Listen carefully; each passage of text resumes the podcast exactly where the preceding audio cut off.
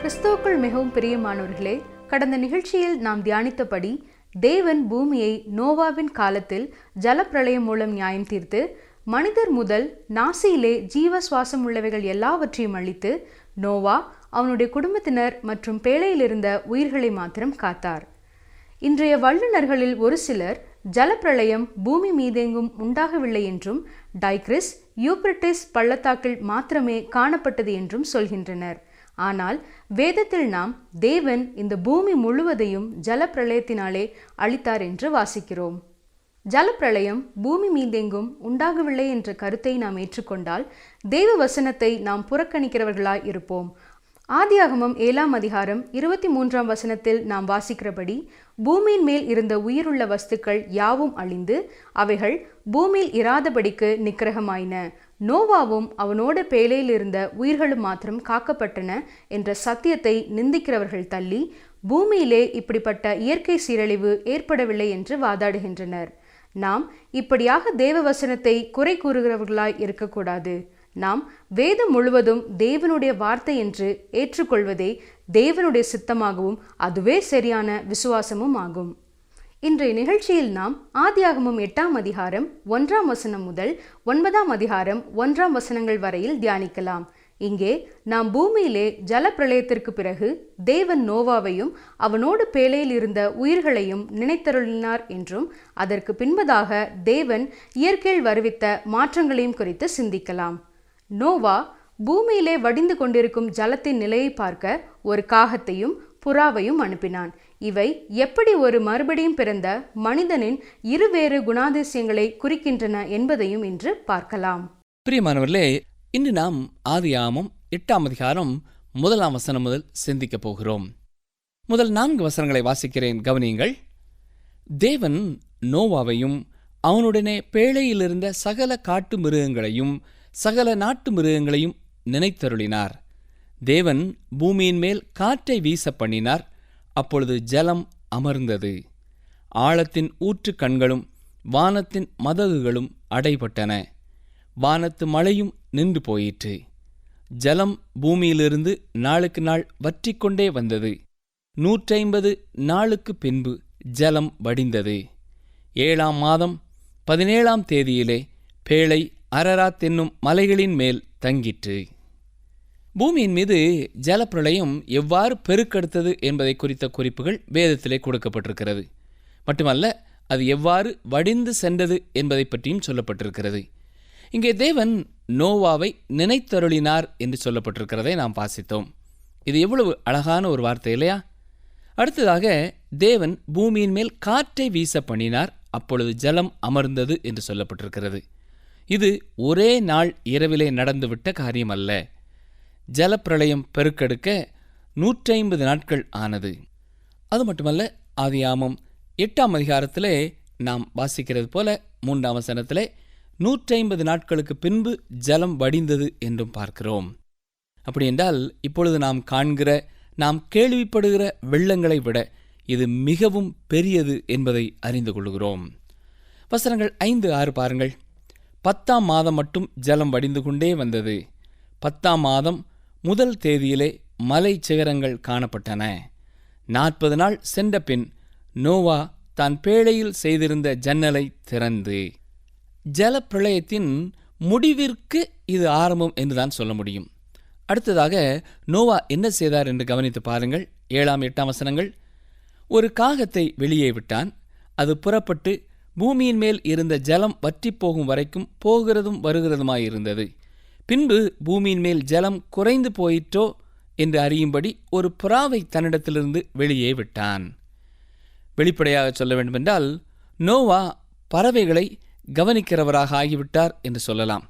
அவர் இந்த காகத்தையும் புறாவையும் வெளியே பறக்க விட்டு அதை கவனித்துக் கொண்டு இருந்தார் வசனங்கள் ஒன்பது முதல் பன்னிரண்டு வரை பாருங்கள். பூமியின் மீதெங்கும் ஜலம் இருந்தபடியால் அந்த புறா தன் உள்ளங்கால் வைத்து இளைப்பாற இடம் காணாமல் திரும்பி பேழையிலே அவனிடத்தில் வந்தது. அவன் தன் கையை நீட்டி அதை பிடித்து தன்னிடமாக பேழைக்குள் சேர்த்து கொண்டான்.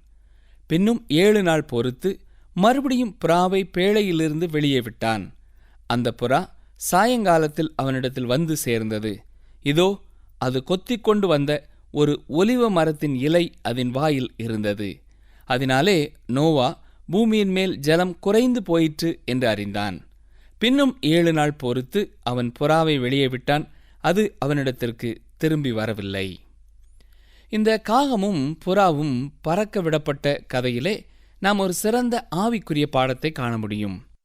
நோவா பேழையிலே ஒரு வருடத்திற்கு மேலாக இருந்த பின்னர் காகத்தை வெளியே அனுப்பினார். அது போகிறதும் வருகிறதுமாயிருந்தது ஆனால் புறா சென்று திரும்புகிறதாயிருந்தது ஒரு ஒலிவ மரத்தின் இலையை அது கொண்டும் வந்தது.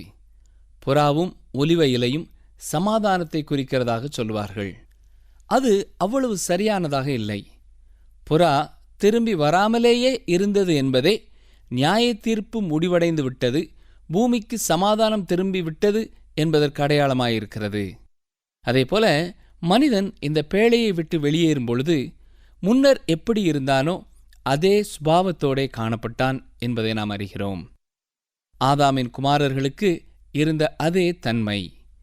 முதலில் பூமியிலே ஜலப்பிரளயம் வருவதற்கு தேவனை கோபப்படுத்திய அதே தன்மை. ஜலப்பிரளயத்திற்கு பின்பும் மனிதனுடைய சுபாவத்திலே அவ்வளவு முன்னேற்றம் ஏற்படவில்லை என்பதை நாம் பின்வரும் பகுதியிலே பார்க்கிறோம். நாம் ஏற்கனவே சிந்தித்தது போல இந்த வசனத்திலே சிறந்த ஆவிக்குரிய சத்தியம் இருக்கிறது. நோவா இங்கே பறவையை கவனிப்பதிலே ஈடுபட்டிருந்தார். அவர் முதலாவது காகத்தை பறக்க விட்டிருந்தார். ஆனால் காகம் போகிறதும் வருகிறதுமாய் இருந்தது. ஏன்? நாம் அறிந்தது போல காகம் மாம்ச பட்சினியாய் இருக்கிறது. அந்த ஜலப்பிரளயத்தின் பொழுது அநேக இறந்த மிருகங்களின் உடல்கள் மிதந்து கொண்டிருந்திருக்கும். இவற்றை உண்ணவே காகங்கள் விரும்பும். உண்மையில் அது விருந்து உண்கிறதற்கு சிறந்த வேலையாக அதற்கு இருந்தது. காகம் சுத்தமல்லாத பறவைகளின் பட்டியலிலே வருகிறதை நீங்கள் அறிந்திருக்கிறீர்கள். ஆனால் புறாவானது சுத்தமான பறவைகளின் பட்டியலிலே வருகிறது. நோவா சுத்தமானவற்றையும் சுத்தமல்லாதவற்றையும் பேழைக்குள்ளே வைத்திருந்தார் என்பதை வேதத்திலே பார்க்கிறோம். புறாவானது வீட்டு பறவையாக இருந்தபடியினாலே அது செய்தியை திரும்ப கொண்டு வந்தது. புறா இரண்டாவது முறை திரும்ப வந்தபொழுது பறவைகளை கவனித்துக் கொண்டிருந்த நோவா வெட்டான் தரையானது தோன்ற ஆரம்பித்து விட்டது என்பதை தெரிந்து கொண்டார். மூன்றாவது முறை புறா திரும்பி வராததினாலே ஜலத்தினால் வந்த தேவ நியாய தீர்ப்பு கடந்து போய்விட்டது என்பதையும் நோவா உறுதி செய்து கொண்டார். நாம் ஏற்கனவே சிந்தித்தது போல வேதத்தின் சிறந்த சத்தியங்கள் ஆதியாமத்திலேயே துளிர் விட்டிருக்கிறது விசுவாசிகள் இரண்டு சுபாவம் உடையவர்களாக இருக்கிறார்கள் என்று வேதாகமும் நமக்கு போதிக்கிறது. பழைய மற்றும் புதிய சுபாவம். இரண்டு குருந்தியர் ஐந்தாம் அதிகாரம் பதினேழாம் வசனத்திலே இப்படி இருக்க ஒருவன் கிறிஸ்துவுக்குள் இருந்தால் புது சிருஷ்டியாயிருக்கிறான் பழையவைகள் ஒளிந்து போயின எல்லாம் புதிதாயின என்று வாசிக்கிறோம். சுத்தமானதும் சுத்தமல்லாததும் ஒன்றாக காணப்படுகிறது. விசுவாசிகளான உங்களுக்கும் எனக்கும் இந்த இரண்டு சுபாவங்களும் காணப்படுகின்றன. ஆண்டவராய் இயேசு கிறிஸ்து யோவான் மூன்றாம் அதிகாரம் ஆறாம் வசனத்தில் என்ன சொன்னார் தெரியுமா? மாம்சத்தினால் பிறப்பது மாம்சமாயிருக்கும் ஆவியினால் பிறப்பது ஆவியாயிருக்கும் என்று சொன்னார். அப்போ சாய் பவுலும் ரோமர் ஏழாம் அதிகாரம் பதினெட்டாம் வசனத்திலே அது எப்படி எனில் என்னிடத்தில் அதாவது என் மாம்சத்தில் நன்மை வாசமாயிருக்கிறதில்லை என்று நான் அறிந்திருக்கிறேன். நன்மை செய்ய வேண்டும் என்கிற விருப்பம் என்னிடத்தில் இருக்கிறது. நன்மை செய்வதோ என்னிடத்தில் இல்லை என்று சொல்லுகிறார். இந்த இரண்டு சுபாவங்களுக்கும் இடையே காணப்படுகிற போராட்டத்தை குறித்து பவுல் பேசுகிறார். அருமையான சகோதரனை சகோதரியே இன்றும் விசுவாசிகளுடைய வாழ்க்கையிலேயும் பழைய புதிய சுபாவங்களுக்கு இடையே போராட்டம் காணப்பட்டு கொண்டேதான் இருக்கிறது. காகமானது நியாயம் தீர்க்கப்பட்ட உலகத்திற்குள்ளே சென்றுவிட்டது. அதற்கு இறந்த மிருகங்களின் உடல்களே உணவாகையால் அதை உண்டு மகிழ்ந்து கொண்டிருந்தது. ஆனால் அது அங்கும் இங்கும் போகிறதும் வருகிறதுமாக இருந்தது. இதுவே நம்முடைய பழைய சுபாவத்தை பற்றிய சரியான ஓவியம். காகத்தைப் போலவே நம்முடைய பழைய சுபாவம் இருக்கிறது. இந்த உலகத்தின் பொருட்களை நேசித்து அதிலே விருந்து அனுபவிக்க அது விரும்புகிறது. இதன் காரணமாகத்தான் அநேகர் ஆலயத்திற்கு வருவதை கூட நிறுத்திவிட்டு தங்கள் மாம்ச விருப்பத்தை நிறைவேற்றுவதற்கான காரியங்களிலே ஈடுபடுகிறார்கள். பொழுதுபோக்கு அம்சங்களிலேயும் இச்சைகளிலேயும் ஈடுபட்டு ஆவிக்குரிய காரியங்களை பின்னாக தள்ளுகிறார்கள். புறாவானது நியாயம் தீர்க்கப்பட்ட உலகத்திற்குள்ளேதான் சென்றது. ஆனால் அது அதில் ஓய்வை பெறவில்லை திருப்தி அடையவில்லை. ஆகவே பேழைக்கு திரும்ப வந்தது. இந்த புறா உலகத்திலே வாழ்கின்ற விசுவாசிகளை குறிக்கிறது. பழைய காகம் உலகத்திற்குள்ளே சென்று அதை நேசித்தது. அது மறித்த உடல்களை பார்த்தபொழுது ஆயிர வருட அரசாட்சியே வந்துவிட்டது போல இருந்திருக்கும். நாம் ஒன்றை இவ்வாறு பார்க்கிறோம் என்பதே காரியம். தேவன் எதை சரியென்று சொல்கிறாரோ அதுதான் சரியானது. அவர் எதை தவறு என்று சொல்கிறாரோ அது தவறானதே. ஒன்று யோவான் இரண்டாம் அதிகாரம் பதினைந்தாம் வசனம். விசுவாசிகளுக்கு என்ன சொல்கிறது? உலகத்திலும் உலகத்தில் உள்ளவைகளிலும் அன்பு கூறாதிருங்கள். ஆம் அருமையானவர்களே நீங்களும் நானும் இந்த உலகத்திலே வாழ்கிறோம். நாம் இந்த உலகத்திலே வாழ்ந்தாலும் உலகத்திற்குரியவர்கள் அல்ல. நாம் இதை பயன்படுத்த வேண்டும். ஆனால் இதை தவறாக உபயோகிக்கக்கூடாது. நாம் உலகத்திலே அன்பு கூர்ந்து விடக்கூடாது. இந்த உலகத்திலே அழிந்து போகும் ஆத்துமாக்களை நேசித்து அவர்களை மீட்பரண்டை வழிநடத்த பிரயாசப்பட வேண்டும். உலகத்திற்கு தேவ வார்த்தையை கொடுக்க நாம் பாடுபட வேண்டும். நம்முடைய கர்த்தர் மார்க்கெழுன சுசேஷம் பதினாறாம் அதிகாரம் பதினைந்தாம் வசனத்தில் என்ன சொல்லியிருக்கிறார்? நீங்கள் உலகமெங்கும் போய் சர்வ சிருஷ்டிக்கும் சுசேஷத்தை பிரசங்கியுங்கள் என்கிறார். நாம் இந்த உலகத்திலே இந்த வேலையை கவனமாக செய்து தேவனுடைய வார்த்தையை அநேகருக்கு கொடுக்க வேண்டும். இதுவே முக்கியமானது. இந்த புறாவானது தான் எந்த விதமான உலகத்தில் இருக்கிறோம் என்பதை அறிந்து அதில் ஓய்வை பெறாமல் இருந்தது. அதற்கு ஓய்வு இழைப்பார்தல் பேழையில் மட்டுமே இருக்கிறது. அங்கேயே சென்று இழைப்பார்தல் கண்டது. அருமையானவர்களே உங்கள் உள்ளம் இழைப்பார்தல் என்று இருக்கிறதா? தவிப்புடன் காணப்படுகிறீர்களா? உங்கள் இழைப்பார்தல் கிறிஸ்துவாகிய பேழையிலே தான் இருக்கிறது. அவரிடம் வந்து அந்த இளைப்பாறுதலை பெற்றுக்கொள்வீர்களா? நீங்கள் எப்படிப்பட்ட பறவையாக இருக்கிறீர்கள் என்பதை சற்றே எண்ணி பாருங்கள். நீங்கள் ஒரு காகமா அல்லது புறாவா? நீங்கள் தேவனுடைய பிள்ளையாக இருப்பீர்கள் என்றால் உங்களுக்கு இரண்டு சுபாவமும் இருக்கும். ஆனால் நீங்கள் எந்த சுபாவத்திலே வாழ்கிறீர்கள்? புதிய சுபாவத்திலா பழைய சுபாவத்திலா? நீங்கள் தேவனுடைய காரியங்களை விரும்புகிறீர்களா? இல்லையென்றால் உலகத்தின் காரியங்களிலேயும் சிற்றின்பங்களிலேயும் நாட்டமுள்ளவர்களாக இருக்கிறீர்களா சற்றே யோசித்து பாருங்கள். ஆதியாமும் எட்டாம் அதிகாரம் பதிமூன்றாம் வசனத்திற்கு வருவோம். அவனுக்கு அறுநூற்றோரு வயதாகும் வருஷத்தில் முதல் மாதம் முதல் தேதியிலே பூமியின் மேல் இருந்த ஜலம் வற்றி போயிற்று. நோவா பேழையின் மேல் தட்டை எடுத்து பார்த்தான். பூமியின் மேல் ஜலம் இல்லாதிருந்தது. மழை பெய்ய ஆரம்பித்து அது வடிந்து முடியும் பொழுது ஒரு வருடத்திற்கும் மேலான நாட்கள் ஆகியிருந்தது. மேலும் இந்த ஜலப்பிரளயம் உலகம் முழுவதும் இருந்ததாகவே வேதம் நமக்கு உறுதியாய் கூறுகிறது. ஒரு நீச்சல் குளத்தை மட்டும் நிரப்புகிறதாக அது இருக்கவில்லை. மேலும் ஜலப்பிரளயத்தை பற்றிய மற்ற கண்டுபிடிப்புகள் அநேக காரியங்களை நமக்கு வெளிப்படுத்துகின்றன. டாக்டர் ஜே இ ஷெல்லி என்பவர் தன்னுடைய புஸ்தகத்திலே இவ்வாறு எழுதியிருக்கிறார்.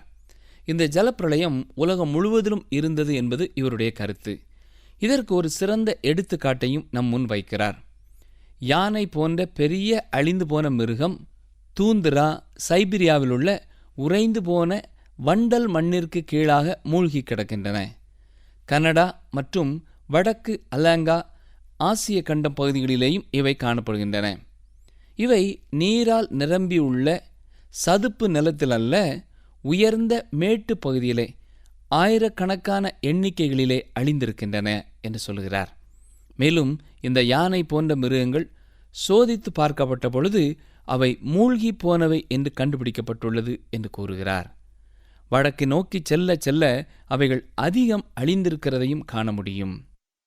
வெள்ளை கடலின் தீவுகளின் மலையிலும் ஆர்டிக் வளைவு பகுதிகளின் உள்பக்கத்திலும் இதன் எலும்புகள் மற்ற விலங்குகளான நீண்ட கோரைப்பற்கள் கொண்ட பூனை போன்ற பாலூட்டி கரடி எருது ஆடு போன்ற ஒரு மிருகமும் மேலும் மரக்கட்டைகளோடு நிலத்திலே வேர்விட்டுள்ள மரங்களோடு கலந்து அமிழ்ந்து காணப்படுகின்றன. இப்பொழுது ஆயிரக்கணக்கான மைல்களுக்கு மரங்கள் இந்த பகுதியிலே காணப்படவில்லை. இதன் வயிற்றிற்குள் பைன் மற்றும் சிவப்பு வெள்ளை வண்ணங்கள் கொண்ட புதிர் செடியின் கிளைகள் போன்றவை காணப்படுகின்றன. இந்த வண்டல் மண் படிவு மென்மையாக இருக்கும்பொழுது இந்த பெரிய யானைகள் உயிரோடு மூழ்கியிருக்கின்றன. பின்னர் இந்த வண்டல் மண் படிவுகள் கட்டியாக உறைந்திருக்கிறது. அவை பிறகு மென்மையாகவே இல்லை. அவை சிதைவடைந்ததற்கு எந்த ஒரு அடையாளமும் இல்லை.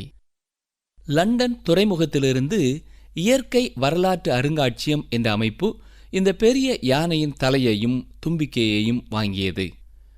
இந்த தலை உண்மையான ரோமத்தால் மூடியதாக சிதைந்து போகாததாக அப்படியே காணப்படுகிறது என்கிறார். எனவே இவை அந்த ஜலப்பிரளயத்தில் மூழ்கியவை என்றும் இந்த ஜலப்பிரளயம் உலகம் முழுவதும் நடைபெற்றிருக்கிறது என்றும் இதனால் அறிகிறோம். ஒருவேளை உங்களுக்கு இன்னமும் இதை குறித்து சந்தேகம் வருமென்றால் அது உலகளவிலே நடைபெற்ற ஒன்றுதான் என்று அடுத்து வரும் வசனங்கள் உறுதிப்படுத்துகின்றன. கவனியங்கள் வாசிக்கிறேன் ஆதியாமும் எட்டாம் அதிகாரம் பதினெட்டு பத்தொன்பதாம் வசனங்கள். அப்பொழுது நோவாவும் அவன் குமாரரும் அவன் மனைவியும் அவன் குமாரரின் மனைவிகளும் புறப்பட்டு வந்தார்கள். பூமியின் மேல் நடமாடுகிற சகல மிருகங்களும் ஊறுகிற சகல பிராணிகளும் சகல பறவைகளும் ஜாதி ஜாதியாய் பேழையிலிருந்து புறப்பட்டு வந்தன. இதனைத் தொடர்ந்து நாம் தேவன் நோவாவோடே உடன்படிக்கை செய்கிறதை குறித்து பார்க்கிறோம். இது ஒரு முக்கியமான உடன்படிக்கை ஆகும் அடுத்த அதிகாரத்திலும் இதை குறித்து நாம் பார்க்கிறோம். தேவன் நோவாவோடே மாத்திரமல்ல மனித குலத்தோடும் இந்த உடன்படிக்கையை செய்தார் என்று நாம் சொல்லலாம். இன்று வாழும் மனுக்குலத்திற்கும் இது பொருந்தும். சரி இருபதாம் வசனம் பாருங்கள். அப்பொழுது நோவா கர்த்தருக்கு ஒரு பலிபீடம் கட்டி சுத்தமான சகல மிருகங்களிலும் சுத்தமான சகல பறவைகளிலும் சிலவற்றை தெரிந்து கொண்டு அவைகளை பலிபீடத்தின் மேல் தகன பலிகளாக பலியிட்டான். சுத்தமான மிருகங்களில் ஏழு ஜோடும் சுத்தமில்லாத மிருகங்களில் ஒரு ஜோடும் நோவா ஏன் எடுத்தார் என்பது இப்பொழுது புரிகிறதா? ஏனென்றால் அவர் சுத்தமானவற்றிலே தேவனுக்கு பலி செலுத்தப் போகிறார். நோவா பேழையிலிருந்து வெளியே வந்தவுடன் செய்த முதல் காரியம் கர்த்தருக்கு பலிபீடம் கட்டி அவருக்கு பலி செலுத்தியதுதான். இந்த தகன பலி இயேசு கிறிஸ்துவை அடையாளப்படுத்துகிறது. இது தேவன் அங்கீகரிக்கும் வண்ணமாகவும் அவரை துதிக்கும் வண்ணமாகவும் செலுத்தப்பட்டது. நோவாவுக்கு தேவனுடைய கண்களிலே கிருபை கிடைத்ததற்கு இதுவும் ஒரு காரணமாக இருந்தது என்பதற்கு சந்தேகமில்லை. வசனம் இருபத்தி ஒன்று பாருங்கள். சுகந்த வாசனையை கர்த்தர் முகர்ந்தார். அப்பொழுது கர்த்தர் இனி நான் மனுஷன் நிமித்தம் பூமியை சபிப்பதில்லை. மனுஷனுடைய இருதயத்தின் நினைவுகள் அவன் சிறு வயது தொடங்கி பொல்லாததாயிருக்கிறது. நான் இப்பொழுது செய்தது போல இனி சகல ஜீவன்களையும் சங்கரிப்பதில்லை. இது மிகவும் முக்கியமானது என்பதை நீங்கள் அறிவீர்கள். உங்கள் சிறு வயதை உங்கள் வாலிப வயதை சற்றே நினைத்து பாருங்கள். உங்களுடைய இருதயத்தின் நினைவுகள் பொல்லாததாய் இருந்ததா இல்லையா? இன்றைய நாட்களில் உள்ள வாலிப சகோதர சகோதரிகளை பாருங்கள். அவர்கள் எவ்வளவு தீமையான வழிகளில் செல்கிறார்கள் என்பதை கவனித்தீர்களா? அவர்கள் அன்று போலவே இன்றும் பொல்லாத சிந்தனையோடு பொல்லாத வழிகளிலே செல்கிறார்கள் என்பதை நாம் அறியலாம். மனுஷனுடைய இருதயத்தின் நினைவுகள் அவன் சிறுவயது தொடங்கி பொல்லாததாயிருக்கிறது இதில் எந்த ஒரு மாற்றமும் இல்லை. இது இன்று மட்டுமல்ல அன்றிலிருந்தே அப்படித்தான் இருக்கிறது. இதை அன்றே வேதம் தெளிவுபட கூறியுள்ளது. ஆதியாமம் எட்டாம் அதிகாரம் இருபத்தி இரண்டாம் வசனம் வாசிக்கிறேன். பூமி உள்ள நாளளவும் விதைப்பும் அறுப்பும் சீதளமும் உஷ்ணமும் கோடை காலமும் மாரி காலமும் பகலும் இரவும் ஒளிவதில்லை என்று தம்முடைய உள்ளத்தில் சொன்னார். இந்த ஜலப்பிரளயமானது மிகவும் பெரிதாக இருந்தபடியினாலே அது பூமியை சாய்வுறச் செய்துவிட்டது என்று கருதப்படுகிறது. நமக்கெல்லாம் தெரிந்திருக்கிறபடி பூமியானது அதன் அச்சில் நேராக இருக்கவில்லை. நாம் மத்திய பகுதியிலிருந்து தள்ளி இருக்கிறோம் நாம் இப்பொழுது சுழன்று கொண்டிருக்கும் மையத்திலிருந்து காந்த மையம் வேறுபட்டதாக இருக்கிறது. இது ஜல பிரளயத்தினால் உண்டானது என்று நம்பப்படுகிறது. பூமி இவ்வாறு சுழல்வதால்தான் நமக்கு கால மாற்றங்கள் உண்டாகின்றது. நாம் ஒரு பம்பரத்தை சுற்றி விடும் பொழுது அது சிறிது நேரத்திற்குள்ளாக தள்ளாடிக்கொண்டே சுற்றுவதை பார்க்கிறோம். அவ்வாறே இன்று பூமி சுற்றி கொண்டிருக்கிறது. இதன் காரணமாக நமக்கு கால மாற்றங்கள் நிகழ்கின்றன. இந்த ஜலப்பிளையத்திற்கு முன்பாக மனிதன் மூன்று விதமான காரியங்களை உடையவனாயிருந்தான். ஒன்று அவன் தேவனுக்கு எதிரான கலகத்தை செய்தான். அது உணரப்பட்டது. அது வெளியரங்கமானது. இரண்டாவதாக தேவனிடத்திலிருந்து வந்த வெளிப்பாடு மனிதனால் மறுக்கப்பட்டது. நோவாவின் சாட்சி அவர்களை சென்று எட்டவில்லை. மூன்றாவதாக மனம் திரும்புதலை அவர்கள் ஏற்றுக்கொள்ளவே இல்லை. அவர்கள் ஒருவருமே தேவனிடத்திலே மனம் திரும்பவில்லை. தேவன் கொடுத்த அடைக்கலத்தை மனிதன் மறுத்துவிட்டான். நூற்றி இருபது ஆண்டுகளாக நோவா எந்த ஒரு மனம் திரும்பியவர்களையும் காணவில்லை. இந்த மூன்றும் அன்றைய நாட்களிலே வாழ்ந்த மனிதர்களிடத்திலே காணப்பட்டது. அவர்கள் தேவனுக்கு எதிராக செயல்பட்டார்கள். அவர்கள் வெளிப்பாட்டை புறக்கணித்து தள்ளினார்கள். அவர்கள் மனம் திரும்பாதவர்களாக காணப்பட்டார்கள். நோவா பேழையிலிருந்து வெளியே வந்தபோது அவர் ஒரு முக்கியமான இடத்தை பெற்றவராக காணப்பட்டார். ஆதாம் முன்பு பெற்றிருந்த மனுக்குலத்தின் தலைவன் என்ற அதே இடத்தை இப்பொழுது நோவா பெற்றவராய் காணப்படுகிறார். நாம் ஆதாமிற்கு சொந்தமான சந்ததி என்று சொல்லப்பட்டாலும் நாம் அதைவிட நோவாவிற்கே மிகவும் நெருங்கிய சொந்தக்காரர்கள். ஒரு விதத்திலே நோவாவே நம் எல்லாருக்கும் தந்தையாவார். நாம் இப்பொழுது ஆதியாமும் ஒன்பதாம் அதிகாரத்திலிருந்தும் சில வசனங்களை பார்ப்போம். நாம் இப்பொழுது புதியதொரு ஆரம்பத்திற்குள்ளாக வருகிறோம். இது மிகவும் புரட்சிகரமான ஆரம்பம் என்பதை நாம் புரிந்து கொள்ள இயலாது. மனிதனுடைய மனசாட்சியின் காலம் நிறைவுறுகிறது. இப்பொழுது தேவன் மனிதனை அரசாங்கத்தின் கீழே கொண்டு வருகிறார். அவன் தன்னைத்தானே ஆள வேண்டும். தேவன் நோவாவோடை செய்து கொண்ட உடன்படிக்கையிலே இதை குறித்து நாம் பார்க்கிறோம். நாம் இங்கே ஒன்றை நினைவிலே வைத்துக் கொள்ள வேண்டும். அதாவது தேவன் நோவாவோடே உடன்படிக்கை செய்து கொண்டது அவரோடே மட்டுமல்ல என்னோடும் உங்களோடும் தான் அவர் உடன்படிக்கை செய்திருக்கிறார். அவர் மனுக்குலம் அனைத்தோடும் இந்த உடன்படிக்கையை செய்திருக்கிறார். ஆதியாமம் ஒன்பதாம் அதிகாரம் முதலாம் வசனம் பாருங்கள். பின்பு தேவன் நோவாவையும் அவன் குமாரரையும் ஆசீர்வதித்து நீங்கள் பலுகி பெருகி பூமியை நிரப்புங்கள். இங்கே புதிய அறிவுரைகளையும் ஏற்பாடுகளையும் பார்க்கிறோம். இந்த வசனத்திலே நிரப்புங்கள் என்ற வார்த்தை முக்கியமானது அர்த்தமுள்ளது. ஏனென்றால் ஜலப்பிரளயத்திற்கு முன்பும் நாகரிகம் இருந்தது. இப்பொழுதும் இந்த ஜலப்பிரளயத்திற்கு பின்பும் நாகரிகம் இருக்கப் போகிறது. நோவா செய்ய வேண்டுமென்று முதலாவதாக தேவன் சொன்ன காரியம் என்ன என்று கவனித்து பார்த்தீர்களா? நீங்கள் பழுகி பெருகி பூமியை நிரப்புங்கள். அப்பொழுது ஜனப்பெருக்கம் தேவையானதாய் இருந்தது. அன்றைய காலகட்டத்திலே நோவாவும் அவனுடைய குடும்பத்தாரும் மட்டுமே அங்கே நின்று கொண்டிருந்தார்கள். அந்த சூழ்நிலையிலேயே தேவன் அவர்களை பழுகி பெருகி பூமியை நிரப்பும்படியாகச் சொன்னார். அருமையானவர்களே தேவன் நோவாவோடே உடன்படிக்கை செய்து கொள்கிறதை இங்கே பார்க்கிறோம். அவர் நம்மோடே இன்றும் எய்சு கிறிஸ்துவின் மூலமாக உடன்படிக்கை செய்திருக்கிறார். உங்களோடும் கூட தனிப்பட்ட உடன்படிக்கையை பண்ணியிருப்பார்.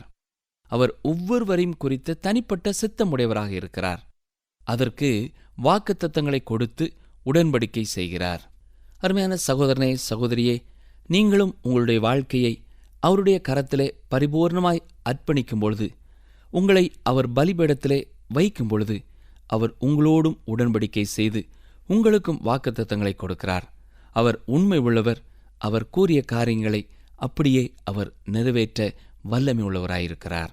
நண்பர்களே இன்று நாம் ஜலப்பிரளயத்திற்கு பின் நடந்த காரியங்களை தியானித்தோம். இங்கே நோவா காகத்தையும் புறாவையும் வெளியே விட்டு பூமியின் நிலையை கண்டுகொண்டான். இது போலவே மறுபடியும் பிறந்த நமக்குள்ளும் ஆவிக்குரிய புது சுவாபமான சுத்தமுள்ளதும் பழைய சரீரத்திற்குரிய அசுத்தமுள்ளதும் ஒன்றாகவே காணப்படுகின்றன. ஒரு விசுவாசிக்குள்ளாக இந்த இரண்டு சுவாபங்களுக்கும் எப்போதும் போராட்டம் இருந்து கொண்டே இருக்கின்றது. பழைய மாம்ச சரீர சுவாபத்தினாலே ஆளப்படுகிற ஒரு மனிதன் காகம் எப்படி செத்தவைகளை விரும்பியதோ அதே போல உலகத்தினுடைய காரியங்களை விரும்புகிறான். ஒன்று யோவான் இரண்டு பதினைந்தில் நாம் வாசிக்கிற வண்ணம் உலகத்திலும் உலகத்திலுள்ளவைகளிலும் அன்பு கூறாதிருங்கள் ஒருவன் உலகத்தில் அன்பு கூர்ந்தால் அவனிடத்தில் பிதாவின் அன்பு இல்லை. ஒருவன் உலகத்தை நேசித்தால் அவன் தேவனுக்கு பிரியமாய் வாழ முடியாது. ஆனால் ஆவிக்குரிய புதிய சுவாபத்தினால் ஆளப்படுகிற மனிதன் புறாவைப் போல இந்த உலகத்தில் இலைப்பாறுதல் காண முடியாமல் பேழைக்கு திரும்பி வருகிறான். இந்த பேழை கிறிஸ்துவே. சரி அப்படி என்றால் இந்த உலகத்தில் ஒரு விசுவாசியின் பொறுப்புதான் என்ன? இந்த உலகில் நாம் வாழ்ந்தாலும் நாம் இந்த உலகத்திற்குரியவர்கள் அல்ல. இதை நாம் நேசிக்காமல் தொலைந்து போன ஆத்துமாக்களை தேவனிடம் கொண்டு வருவதற்கும் தேவனுடைய வார்த்தையை பகிர்ந்தளிப்பதற்கும் நாம் முயற்சி செய்ய வேண்டும். அடுத்த நிகழ்ச்சியில் நாம் ஆதியாகமம் ஒன்பதாம் அதிகாரம் இரண்டாம் வசனம் முதல் இருபத்தி ஓராம் வசனங்களை தியானிப்போம். இந்த பகுதியில் நாம் தேவன் மனிதரோடு பண்ணின உடன்படிக்கையும் அதன் பாதுகாப்பையும் அவனுக்கான புது உணவு ஏற்பாட்டையும் எல்லா உயிரினங்கள் மேலும் அவனுக்கு அளிக்கப்பட்ட ஆளுகையையும் மற்றும் தேவனுடைய உடன்படிக்கையின் அடையாளமான வானவில்லையும் குறித்து பார்க்கலாம். தெய்வ வாக்கு.